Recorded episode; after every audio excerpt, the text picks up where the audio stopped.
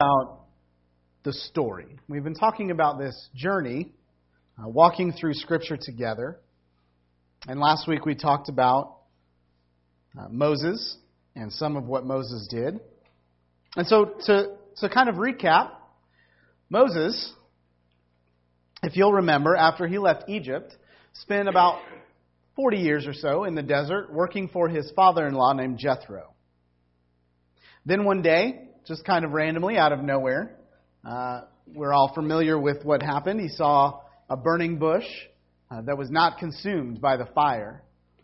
Uh, and out of that came the voice of God telling him that he was going to lead the Israelites out of Egypt uh, to a land that he would show them.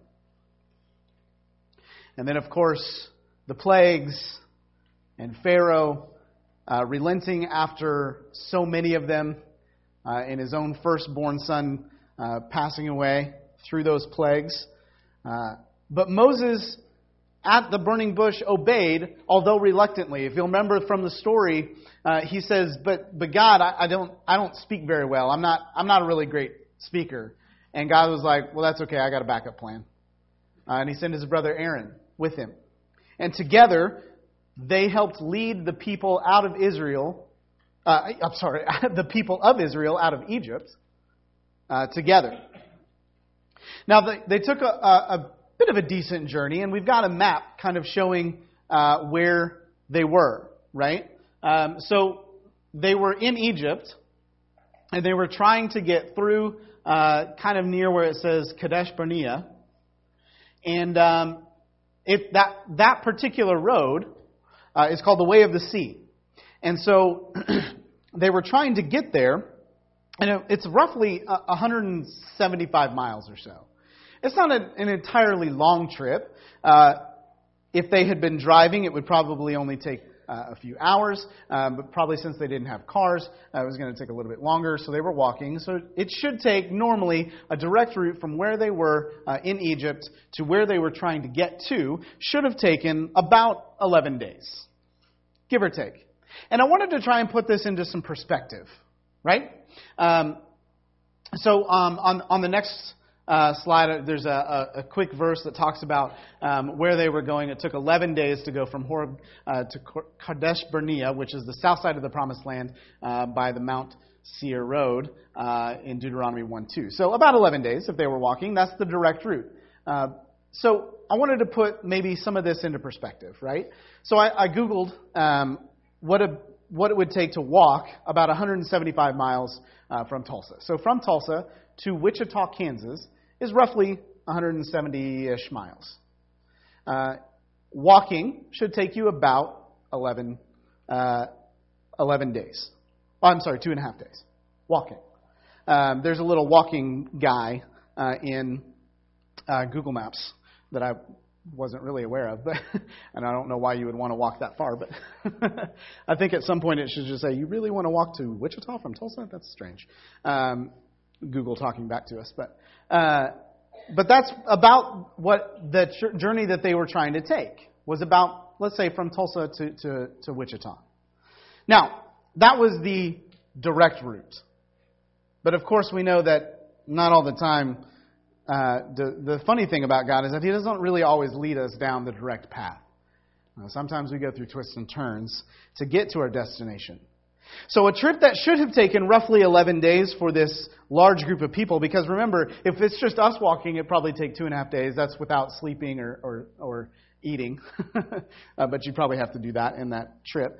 Uh, but if we're talking a couple of million people that were being led out of the, the country of Egypt, it's probably going to take a little bit longer, so conservatively speaking, we'd say 11 days. Uh, but instead of a trip that should have taken them 11 days, it took them 39 years. That's a bit of a difference. Now, we all know that they spent about 40 years in the desert wandering around, but they spent about a year at Mount Sinai. And we talked a little bit about what happened at Mount Sinai last week. And if you'll remember, everything that happened at Mount Sinai, you know, why would they have spent so long in one place, especially with everything that went down at Mount Sinai between the Ten Commandments, the golden calf, everything that happened. Why would they spend so long there? And I think, I think that maybe what what prompted them to stay in one place for so long was that maybe they needed to detox from Egypt. So, for so long, the people of Israel had lived uh, in Egypt as slaves. Now, it didn't start out that way. If you'll remember all the way back to Joseph, they were brought in as guests. And then somewhere along the line, the Pharaohs forgot who the Israelites were and put them to work. And so for several hundred years, they lived there as slaves. And so, in order to break them from their habits as they lived, with, lived there as slaves, they had to spend about a year outside of that environment where they said, you know what, now you're no longer a slave. You're no longer that, you don't have to live that kind of life. And it gave them an opportunity to start looking at what God could offer them because I think probably some of them had forgotten what that meant. Have you ever been on a long road trip? I know we, we take a, a, a pretty decent road trip uh, a couple of times a year. Uh, Misty's family lives in Iowa. Uh, Misty hates airplanes, and so we get to drive, which is so great. Um, it's about uh, eight hours, seven and a half if you're driving uh, pretty fast and you don't have to stop very much. Uh, but the funny thing about driving with kids is that they have tiny, tiny bladders. Uh, and so um, we stop a lot. So a trip that should take us about seven and a half hours takes us usually nine and a half to ten hours. And it's so funny driving that long of a distance with kids, and I'm sure if you've had kids and you've taken a long road trip, you know what I'm talking about.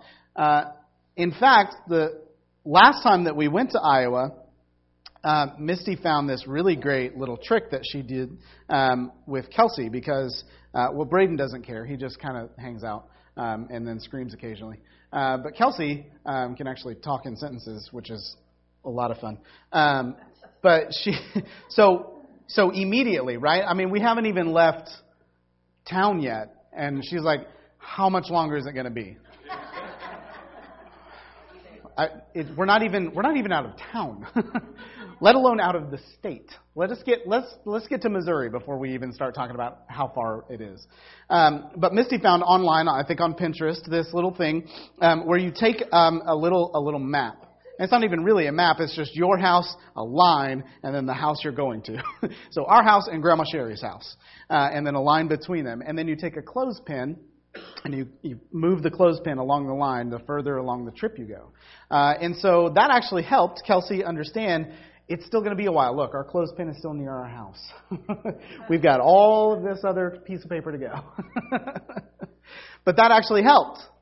Uh, and so I don't know if that was if there was something similar that the Israelite parents did for their children as they were wandering through uh, the desert trying to get to their destination. But it's funny that we call this the wandering because that's what this period is known as the wandering, where Israel left Egypt and they're going to this land that God will show them. But I wanted to help us define what this not only this period of time for the Israelites was, but what what the idea of that really means. So, what the wandering really means. And it's, I think, living in the space between where I started and where I want to be. It's, it's living in the space of uh, where I've, where I've been and where I want to go. I've been down in the depths, and I want to bring myself out of that and be better. Um, I've, I've had a, I've fought a lot with my spouse in the last couple of years, and I, I want to stop fighting with my spouse. I've, I've owed a lot of money to the government, and I want to stop owing a lot of money to everybody. Uh, I, I, it's, it's that space where you were at one place, but you want to be at another. And I think a lot of times we have to remember that and I don't think this just applies to the story, but I think this really applies to our lives that it's not always about the journey, it's about the destination. And what I mean by that is when we think about our lives and when we think about what it means to be a Christ follower, it's not always about the journey, it's about getting to the end. Because I think, although there's a lot of important work for us to do while we're here, the reward is truly at the end. Because the journey is going to have lots of twists and turns and ups and downs and make us go backwards and forwards and upside down and sideways and crossways. But no matter what we've gone through in the journey, it's the destination that's the best part. Although it takes us 20 minutes to get from Inola to Claremore, it's Grandma Sherry's house that we're really looking forward to. so I've got a little bit of a quiz. And I hope you'll play along. Uh, and I, I'm, I'm probably going to raise my hand on each one of them because I think I fall victim to each, each one. Uh, but I've got a little quiz to talk about uh, the journey, right? And, I, and I've got a little bit of, um, of a reason for doing it. Because I think sometimes in the journey we, we tend to be in a hurry.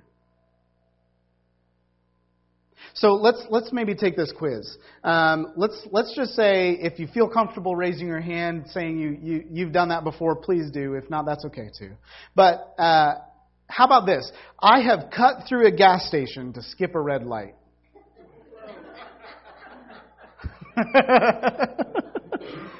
or whatever's around the red light, Taco Bell or whatever.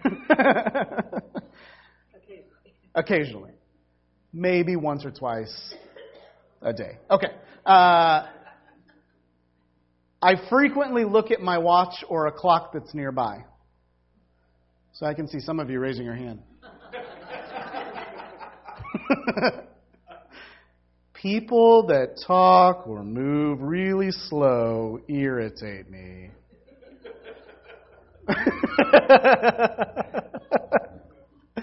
How about this? It's annoying when the person in front of you at the grocery store writes a check. Okay, see, that's probably going to be much of all of us younger people. Uh, I don't carry, I don't carry uh, cash. Uh, I only have a, a, a debit card. and so whenever anybody asks me for cash, I'm like, I, uh, "You want to go to the ATM real quick? I can probably get you some." But, um, but I think that's probably we fall victim to that a lot. How about this? Um, when they're talking too slow, I finish other people's sentences. but,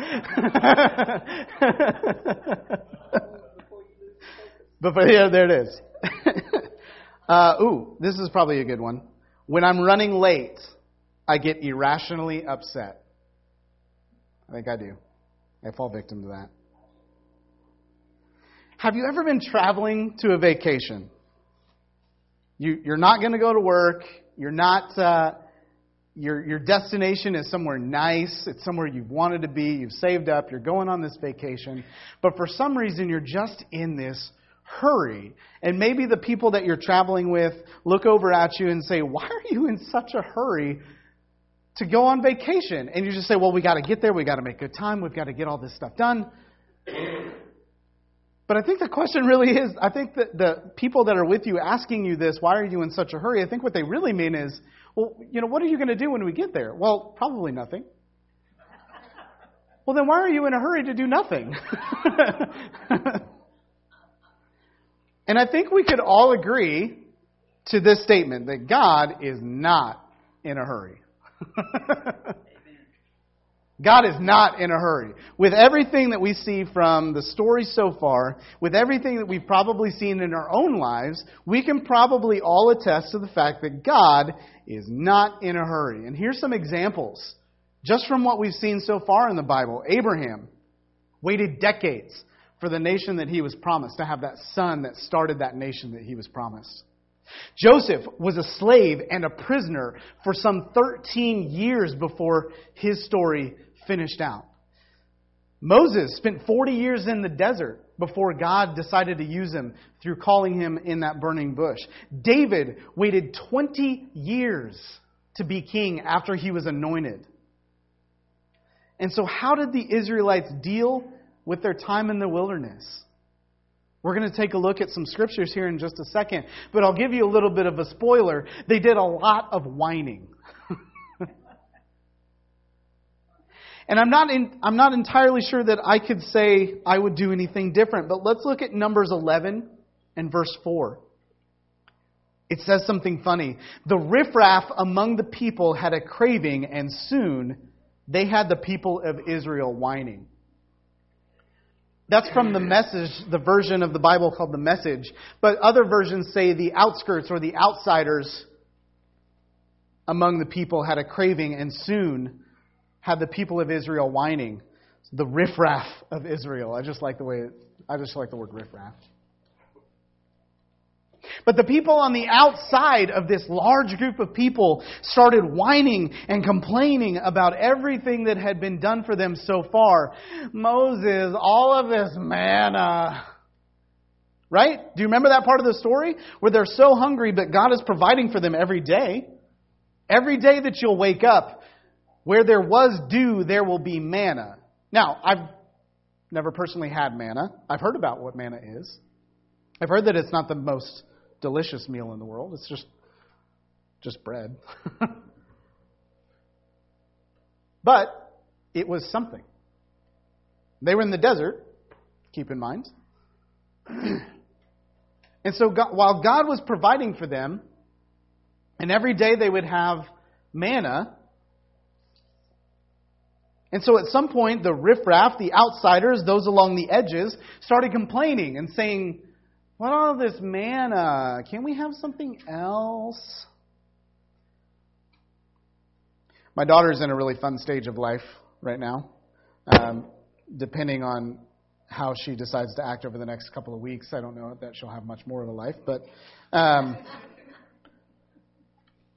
she has, um, for some reason, decided that she she has become very spoiled, and so we're trying to work through some of that attitude. But it's a very fun thing to do, and by fun I mean awful. Uh, but she's um, she's I think picked up on some of what the Israelites were doing here in Scripture in Numbers. Lots of lots of fun whining, and so I can understand Moses' frustration, and maybe even uh, a little bit of frustration that God was seeing. But I think something that we can all agree on is that complaining is contagious. Could we agree to that? I know that I've fallen victim to it. If a, a friend of mine or a coworker starts complaining about something, maybe we have a, a new policy or a procedure that we have to follow uh, at work, uh, and if they start complaining about it, sometimes I fall victim to it and I start complaining right along. But wouldn't it be a better attitude instead to just say, you know what, maybe this will work better? Maybe we should try it. Manna's not so bad. we could have nothing. That would be bad. But complaining is contagious. It only takes one person in a family. It only takes a couple of neighbors. It only takes a few coworkers. It only takes a handful of people inside of a church to really bring down everybody else. And I think the funny thing to point out about the Israelites is that they really had started complaining before they even left the driveway. We see that in Exodus chapter 16. I think that's up there. In the desert, the whole community grumbled against Moses and Aaron. The Israelites said to them, If only we had died by the Lord's hand in Egypt. There we sat around pots of meat and ate all the food we wanted, but you have brought us out into the desert to starve this entire assembly to death.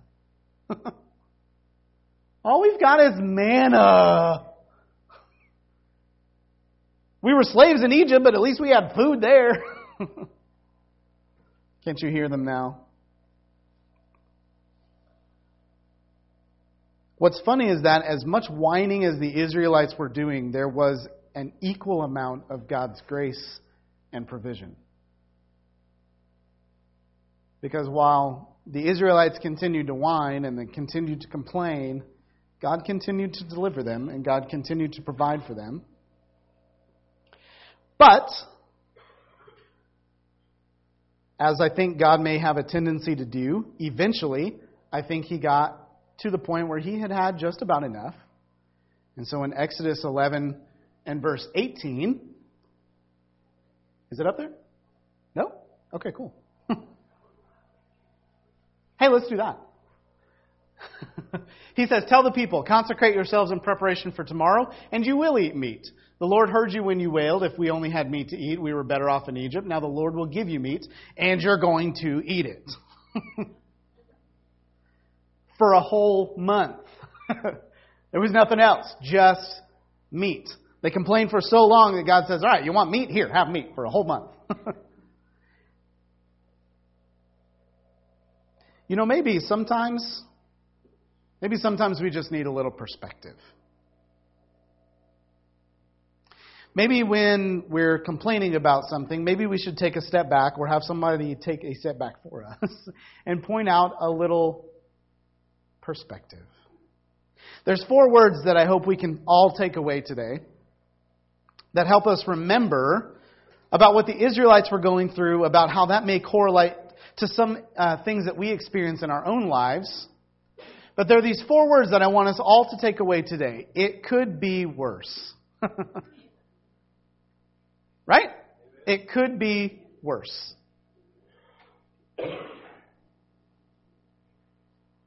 Maybe you've had manna to eat. All that that's all you had to eat for an entire month.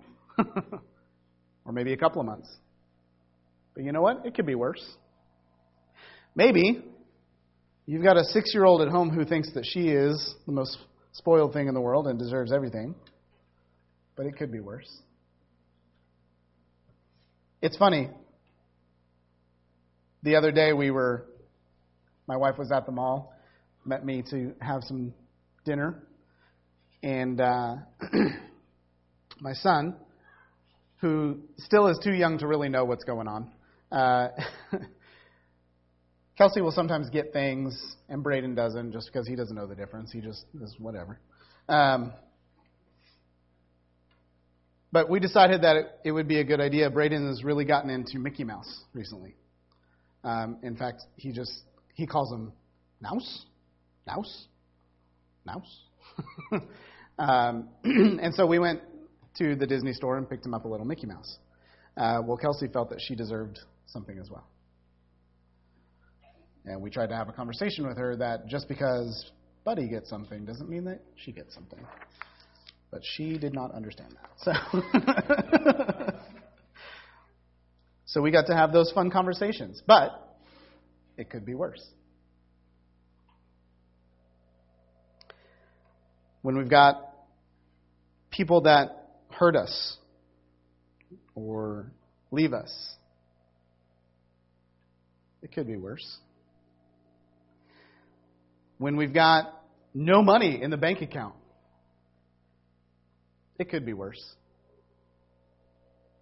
When our car breaks down in the middle of the day, it could be worse. There's a lot of things that we can that we experience in life that seem like it's the worst thing in the world. But truthfully, it could be worse. And so hopefully through this story and through what the Israelites went through, we can take a look at some of the things that we've done in our life and say, you know what? It could be worse.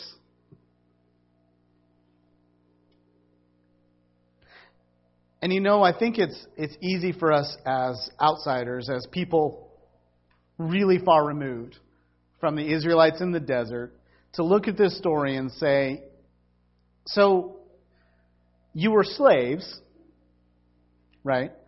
God took you out of that, led you through the desert, admittedly for a really long time. Something that should have taken 11 days took 39 years, 40 years. I get it. It was a long time. But still, you were slaves and now you weren't. That was that's good. It could be worse.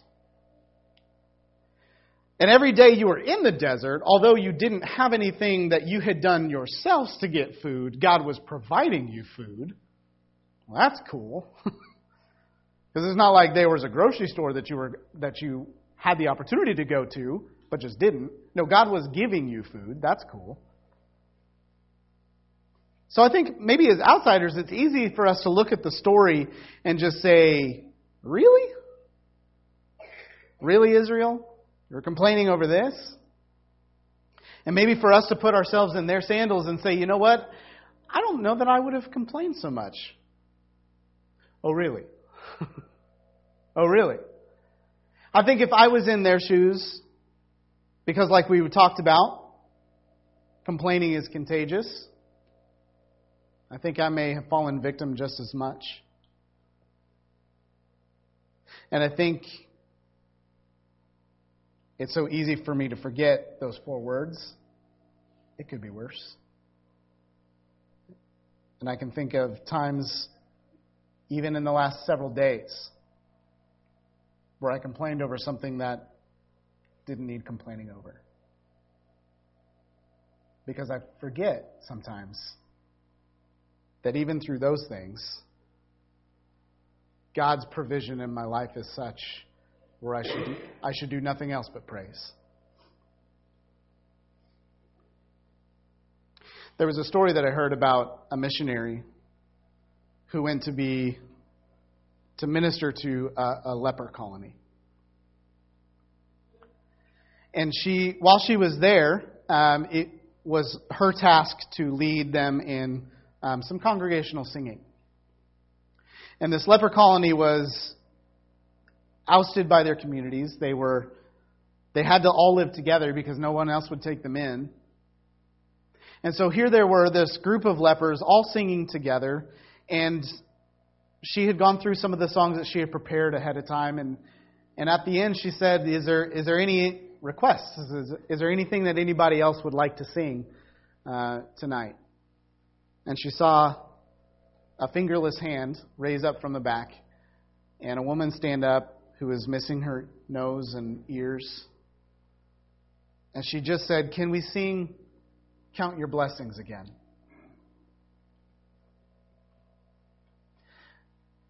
And I think that maybe, hopefully, offers a little perspective. To have no community, to have no family except those of the same affliction around you to be suffering from a disease that makes you lose pieces of yourself, and yet to request to sing, Count Your Blessings. And I think it's easy for us to look at that somebody like that and say, but what blessings are there? But it could be worse. It could be worse. Something that I think we should remember is that whining is the opposite of worship. In Numbers 14 and 11, how long will these people treat me with contempt? How long will they refuse to believe in me in spite of all the signs I've performed among them? When they were hungry, God provided them manna to eat from nothing. When they got tired of manna, God provided them meat from nothing to eat. When they were thirsty, God had Moses tap a rock with his staff and water burst forth. So they had water to drink. And yet, so many of them didn't see the opportunity to worship through that.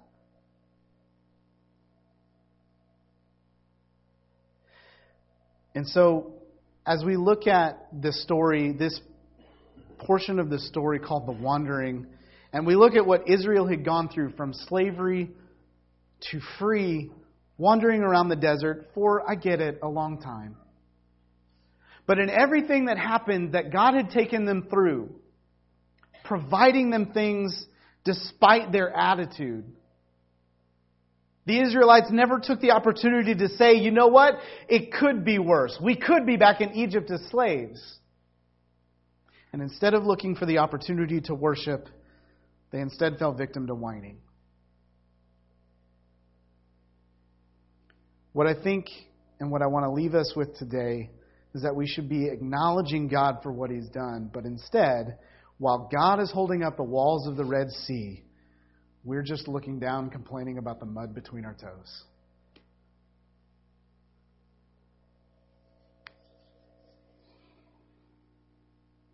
You see, when we have an opportunity to worship God even through the rough times of life, and instead complain,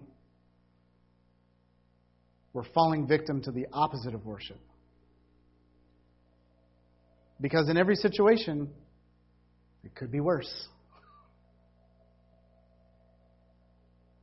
So instead of maybe looking down, complaining about the mud between our toes, we should be in awe of a God who, with his breath and words, holds up the walls of a sea.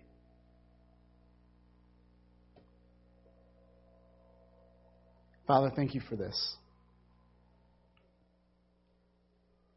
Thank you for who you are and what you do in our lives. God, we know that there's a lot of times in our life where it just gets hard. There's a lot of times where it really feels like there is nothing else to do but whine and complain.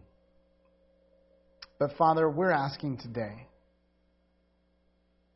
that in those moments where we feel like there's nothing else for us to do, that you would gently remind us that your love, your grace, and your provision is always there, no matter what's surrounding us. And that instead of taking an opportunity to whine, we instead worship you through all of the trials of life. Because we know it's ultimately about the destination, about being with you forever. God, we love you. We thank you for taking us through those tough times, and we thank you for the good times in life where we get to celebrate as well. But Father, help us to remember no matter what comes at us, it could be worse. And so much so that we will worship you through the hard times, that we will worship you through the good, because we look forward to the hope and promise of an eternity with you. Lord, we love you. We thank you for this in Jesus' name. Amen. We want to invite you this morning that if you need to pray or talk, with any one of us about some of those rough patches in life that you're going through, we invite you to do that. You can come forward today, and there will be people here to pray with you. If you want to know more about what this all means and the sacrifice that Jesus made and what that can do for your life and what that means for your heart, we invite you to come for that as well. This morning we're going to stand, we're going to sing together the song of invitation. Uh, would you do that with me as we uh, come together?